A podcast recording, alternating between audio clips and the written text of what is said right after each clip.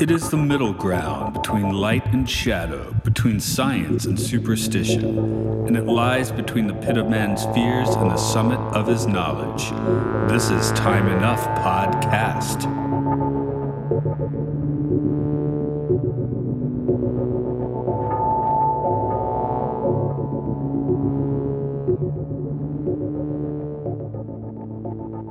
Yes, we have time enough to podcast, and that is that is where you are now going through um anthology series such as The Twilight Zone and probably something else down the line. But we are at square one and wondering where is everybody. This is Matt here. Uh, with Andrew. me is that's Andrew there. I guess Cutting you'll be around off. for a few of these. Cut me off. That's right, because that doesn't happen in this first episode with a a very small cast. Um, uh, I, I guess I'll you know this is our first run, right? So I should spit out a few uh, trivia tidbits, I suppose. All right. Um, we only have, of course, this uh, as most of the early seasons are. This is written by Rod Serling. I think the first season basically has three writers, uh, creator of the show.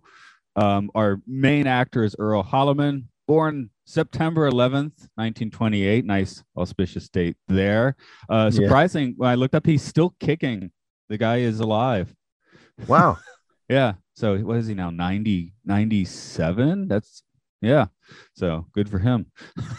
anyway, he he appeared in a lot of uh, 1950s, 1960s westerns and was a regular on the TV show Police Woman.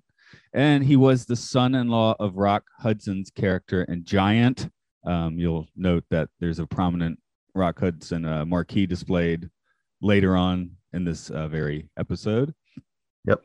Uh, the director is Robert Stevens, who directed many anthology shows, including Alfred Hitchcock Presents. So uh, I guess he was, you know, just get a nice hired hand for your pilot, right?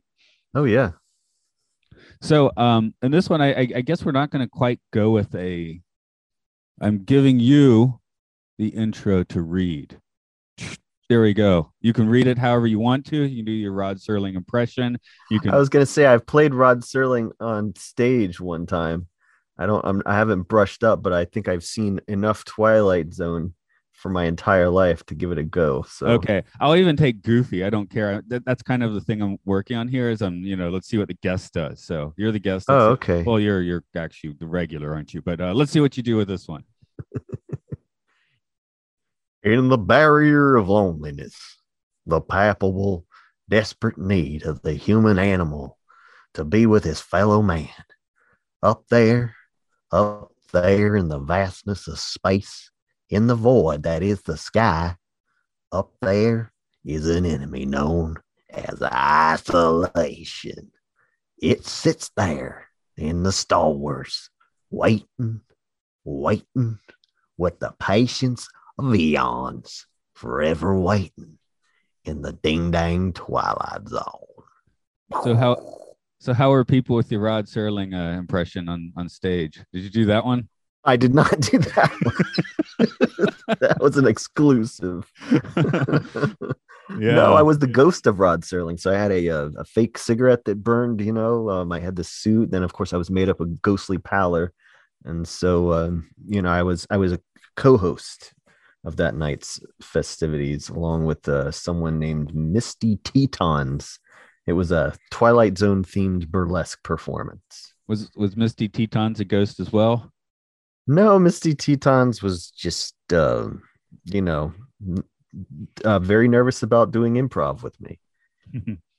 um as far as getting into the episode here i guess this is uh we'll, we'll see this throughout the first season we don't have the iconic theme if you're watching this out of syndication and it's you know original form but uh you have the well, how are you watching these by the way Um, I have the Blu-ray. okay yeah because those have the originals so we have like a, a bernard herrmann uh intro Yes. which is very cool i like it i mean it's not it's not the one we all know but you know No, uh, it, the, the Herrmann one I think only was around for maybe about I don't know the first maybe ten or so. You, you don't get the the first one is just I don't know if you're looking for what would be like proper Twilight Zone.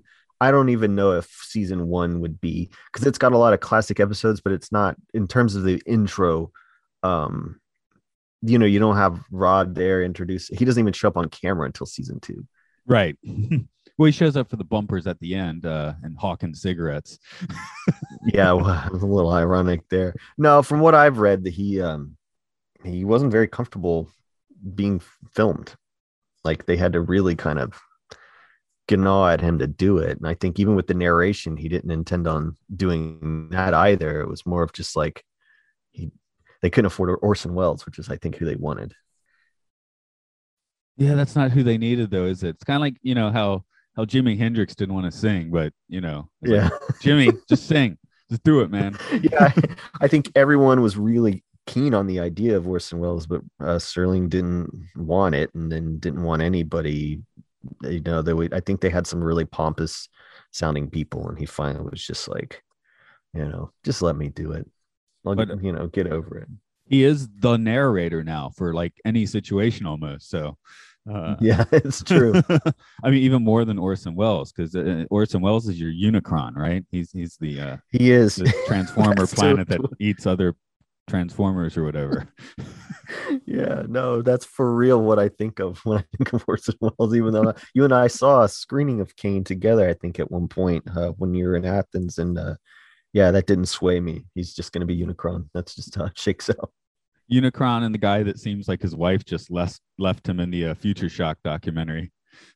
Oh, that's true. And uh, okay, and one other thing.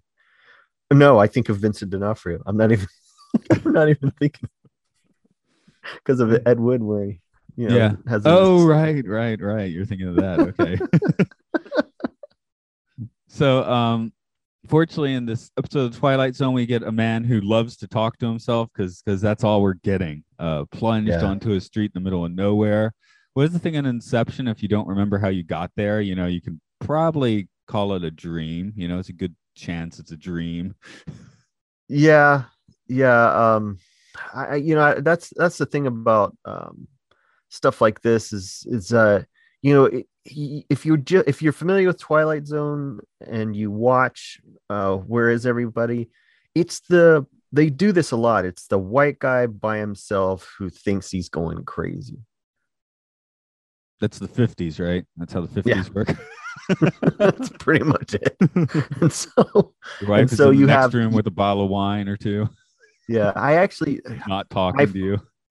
I get this one because I I came to know Twilight Zone very out of order um, because I would just watch the New Year's marathons with my dad, and so I had no concept of like, you know, season one and watching like uh, it wasn't until my adult life where the box sets came out where I was able to actually watch them in order, and so this to me really kind of blends together with a lot of the plots of the other ones for me, you know.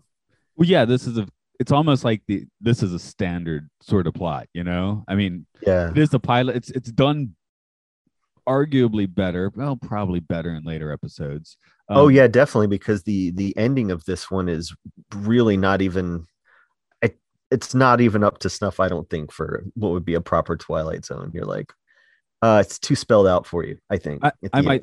I might throw a wrench into that at the end, but yeah, it, it is a little spelled out. So, well, you've maybe you've seen my notes already, so you know where I'm getting with it. I did. yes. like, you know, I mean, they talk about things that kind of like, oh, Hollywood showing you thing. It's like it's like no, someone heard a story and then heard a story from someone else, and it kind of ends up in your script or in your movie. And I'm assuming yeah. that's kind of because you know it's like the Air Force or they're doing weird experiments right now. There are like multiple year Air Force spacecraft in the air. You see the news sometimes. It's like, hey, this plane just landed and it's been in space for like five years.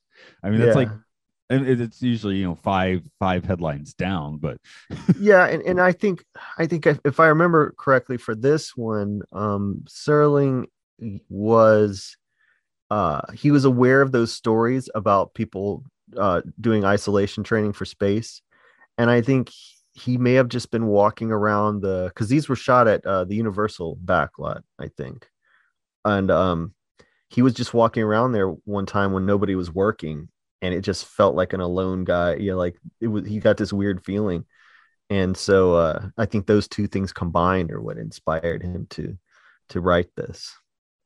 That's one of the things uh, with these shows. I think, um, like you said, they often don't spell things out because now you're supposed to get like a puzzle box, right? Yeah. Where you know everything fits together. Where Twilight Zones, you know, have funky, fuzzy edges that don't make sense. They invented that. I Yeah. mean, that's, that's this is the template. What you're watching here when you watch Twilight Zone, you're watching the template. Right, right. Oh, the other thing that crossed my mind, I, I just saw a few weeks ago the uh, shot of, I think it was someone in the States. It was like, these people are going to test out how a Mars mission would go, and they're going to be in one of those isolated domes, right?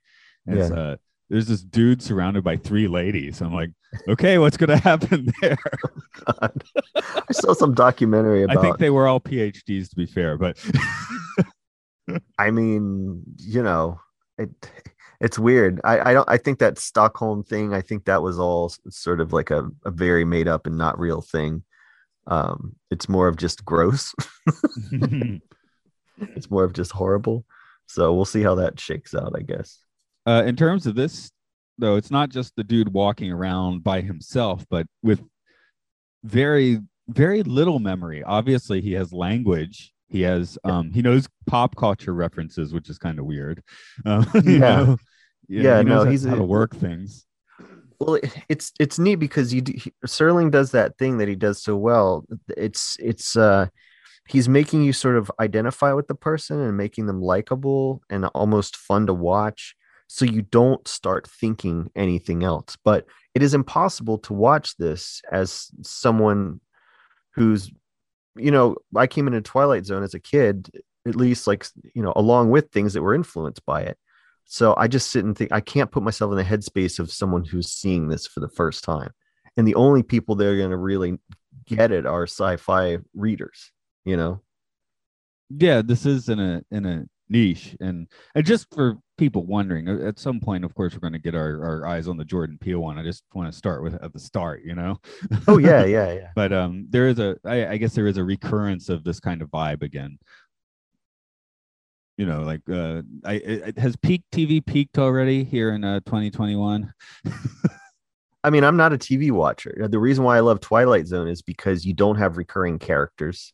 You don't have a, a plot that goes on over time. You've got this very economic, I wouldn't use the word utilitarian, but the word could be used, I guess. Um, they are just um, compressed storytelling. It's like it's masterful. You know, I'm a, f- a fan of sketch comedy. I'm a fan of music videos, fan of short films, a maker of short films. So I eat up the Twilight Zone. They're perfect to me. They are. Oh yeah uh, one thing i don't really plan on doing for this podcast much is sitting there talking about the quality of the thing it's always you know maybe maybe the script wasn't the best but as far as like how the thing was made um that it was pretty top notch across the board Yeah, yeah. Because not only do you have that Bernard Herrmann music, but you've also then got some really wonderful cinematography in this as well. Yeah, it's real good looking. I, I guess I should talk about um you were talking about your midnight or your New Year's marathons, right? So Yeah. For me, I think I mean I caught them on TV when I was a kid here and there, but I got about maybe about 12 discs, early DVDs. When you play them now, they're just like super lame looking. I mean, Right. the, the menus are ridiculous, right? Yeah, yeah. So I had I think I had about 50 episodes uh, on those. So that's like a third of the show, but that's the only third of the show I've seen for like the past 20 years. Really? Yeah, and um, Huh. I, I had my holiday in in August, and it was just my holiday, so I was having my my where is everybody moment up at the mountain house, and um, I get there and there's a giant hole in the living room, like you know it's an old Japanese tatami room, and um, the, the that area of the floor had been kind of squishy for years because that's where the fire pit used to be like a hundred Sure. years ago, right? Mhm. So I, I guess it broke or something. So there's a giant that whole section of the floor is taken out. There's like dirt and rock underneath, a couple shovels sticking out, and um, I'm there by myself, and uh, I start putting on Twilight Zones and like eating dinner by like the hole in the living room. So I was like, that's a, that's, a, that's a good way. To, I mean, that's like that's like triple down.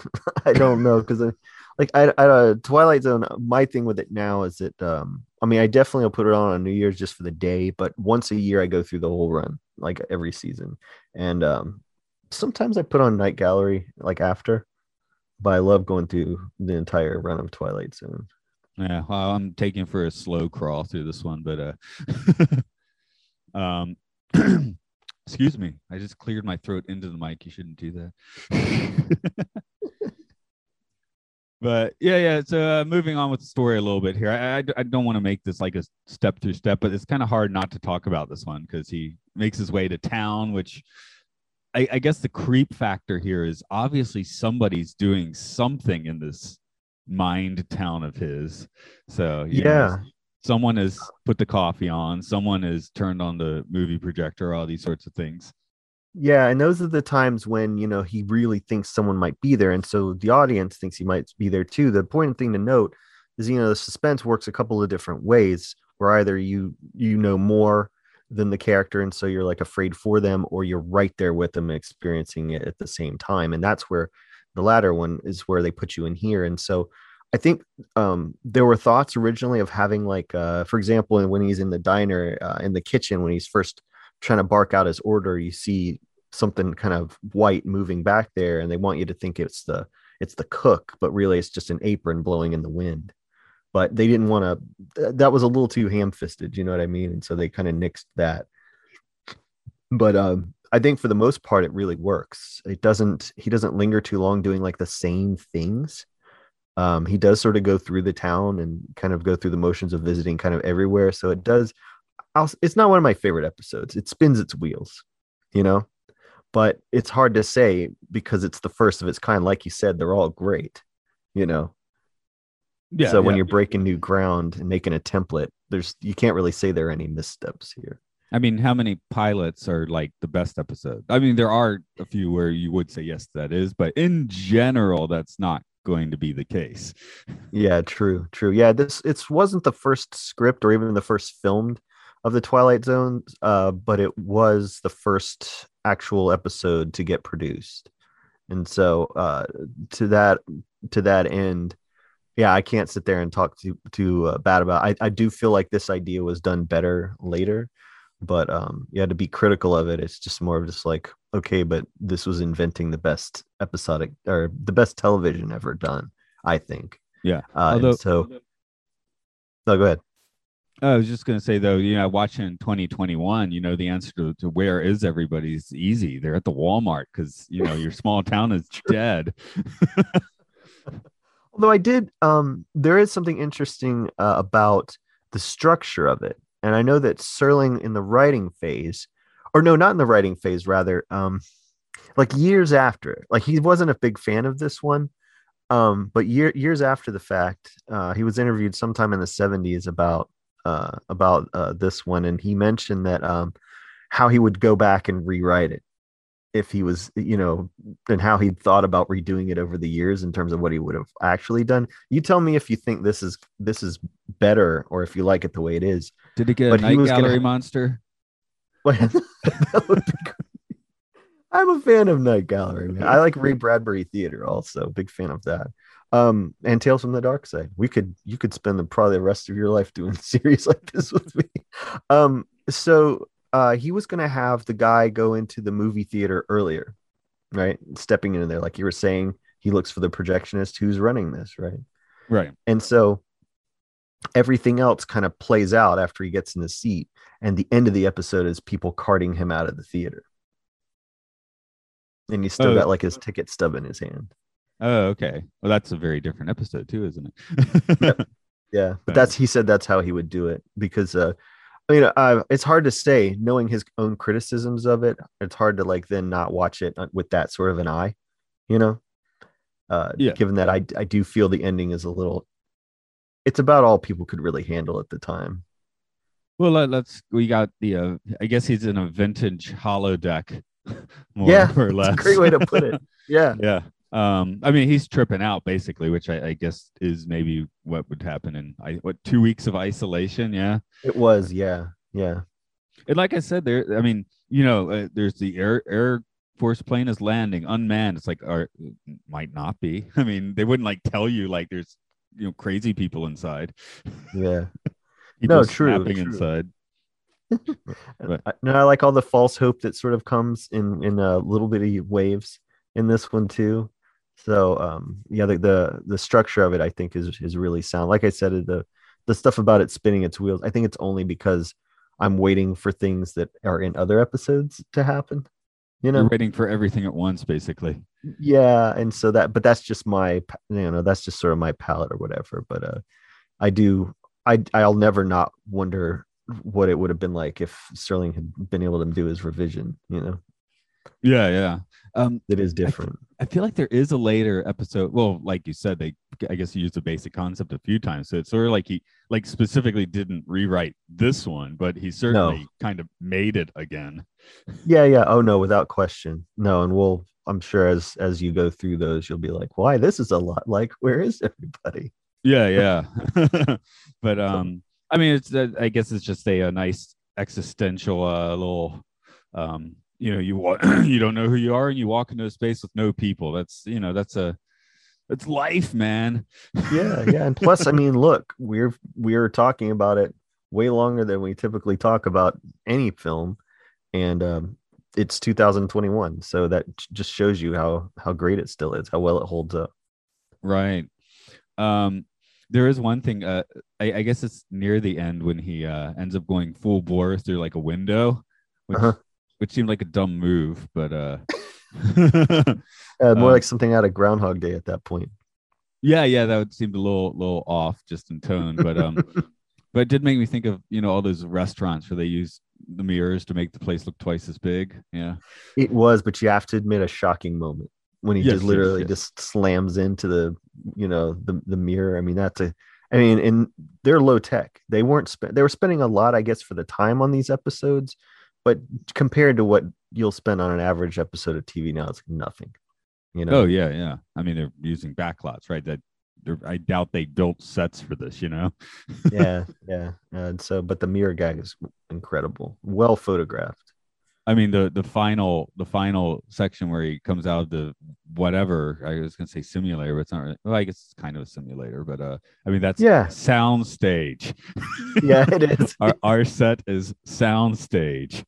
yeah the, he's um he just kind of finally just falls completely apart and he's pressing this uh uh, walk button right at a at a crosswalk or an intersection, and he just keeps hitting it, and then um, uh, he kind of you kind of see the real context of it, and he's hitting this, you know, what uh, would you call it a panic button or just the I've had enough button in the isolation booth? But yeah, it totally looks like they didn't. They, it was very sparse. Was, How did he was, eat uh, in there? Oh, don't do they explain? Do they say they say that he's been being maintained somehow? No, he just got like electrodes on his head. Okay, So Uh, I mean, is there maybe- like maybe they're shoving sandwiches under the door? I don't know. I don't know. Are we What's supposed to ask like? those questions? Is he sitting on a bucket? Is what I want to know. Yeah. Um, I was just reading about. have you ever thought about what the Apollo mission smelled like? I tr- it's crossed my mind a couple of times over the years. Basically, they flew to the, the moon and back into like a flying latrine. You know. Yeah. um, there there's like at that point they didn't even have like you know they have like kind of somewhat hygienic space toilets now I guess, but then it was like poop in a bag and hope it all gets in the bag and. Uh, I think it's a. I think it was Apollo 10 where one of, where the commander's like, "Oh, we got one floating through the cabin," like there was just a turd floating through the cabin. so, Yes, that's the one they leave out of the the movies and dramatizations. so anyone who's like, wouldn't it be amazing to, um, you know, have been one of the astronauts who landed on the moon? You know, maybe not for your nose. So, No. and and his and, and this guy's box must have maybe they put some kitty litter all uh, around the floor or something. That would be cool. I, I seriously doubt it. I mean, he he, I mean, it was just like opening that just was. I mean, he was just marinating in his own juices at that point. Right, right. So that's an Air Force NASA thing to do, I guess. Oh, absolutely, no no big deal to him. I'm sure. And of course, they spelled out the end like, "Hey, this is you know, one day we're gonna go to the moon," which sounds a little wacky now, but uh, Yeah, well, what or was- does it? Yeah, like ten years before. Oh yeah, or They they didn't have Stanley Kubrick to film it this time around. So. no, no, no. But you know, I, I've and I've mentioned this before when talking to you and Luke about science fiction. There's there's really pre there's there's pre Star Wars and post Star Wars in terms of film, but I think in terms of television and literature and stuff, pre space program and post space program. You know, Yeah, yeah, pretty well. um, I think I, I, think we've made it through this episode, kind of stumbling on it here and there. Um, yeah, he didn't get to read the Last Man on Earth. The that that was the weirdest thing. I thought that was going to go somewhere, but uh, they they have the entire book rack of the Last Man on Earth. but yeah, it, it, now once we know like this whole thing is like a construct okay. of his mind, it's quite interesting. I, I had a a few months ago, I had a dream. I was like at some kind of like seaside restaurant. I went lucid, and I, I guess I didn't misuse it. I would just start like like exploring the details of everything in a dream. It's like, wow, how do, how does that all come together? You know, like looking at the faucet and like how and the reflection on it. I'm like, oh, that's that's all being created in this dream. That's wild. looking at the posters, you know, and realizing it kind of looks like Japanese, but it's actually symbols that don't particularly mean anything. maybe they mean something heavy. I don't know, but uh, I've yet to have this experience. oh, you have to work it out. It's pretty cool. It's one of the reasons I'm doing a podcast like this. sure. No, I I think if I want to, uh, you know, watching Twilight Zone, I I think brings me um, you know, uh, pretty much out of the out of the center of things. That's why I love it so much. Right, it really, right. It really, um, I, I enjoy the space that it puts you in, but uh, but as as an adult who's also someone that produces short form art, um, I I'm just, it is a great. It's it's never not a good idea to watch the Twilight Zone. Well, I guess we're at the point where you should tell folks about your short your own short form art. That's right, man. Um, we, we've made some Twilight Zone ish stuff. Um, on our latest DVD release, which you can purchase at gonzoriffic.com, G O N Z O R I F F I com. we have a film called a release called um, Ariella Jones and the Home Video Vixens. And on this, they're like mixtapes we have one called the last person on earth and this is very much a sort of a, a twilight zone episode i didn't direct it but i wrote it and um, i might also play a role in it but it's a it's a little bit of post-apocalyptic you know gotcha with a not necessarily a twilight zone style twist but my own sort of b movie twist but it's it's the framework of a twilight zone episode and this is this is the first recording of a time enough podcast. We're under the umbrella of Podcastio Podcastius on Patreon. We also talk uh, sci-fi films at Matt Luke Sci-Fi Sanctuary and just weird ephemeral films on oral, oral hygiene, oral hygiene, oral hygiene. oral hygiene. That's, that's Hurl, hurl in I, your hygiene. Yeah, I missed I missed an opportunity there. So. Um and do look up uh time enough podcast. Uh, I, i'll be making the twitter and the facebook. Once you hear this that should exist but it does not at the moment. Oh no. I didn't think about how to go out either. Uh-oh probably just dub in a fart. Yeah that's a good idea you, you can't just like do one on command? I mean like like the, the proper noise? Oh i can do the noise. Yeah yeah go for it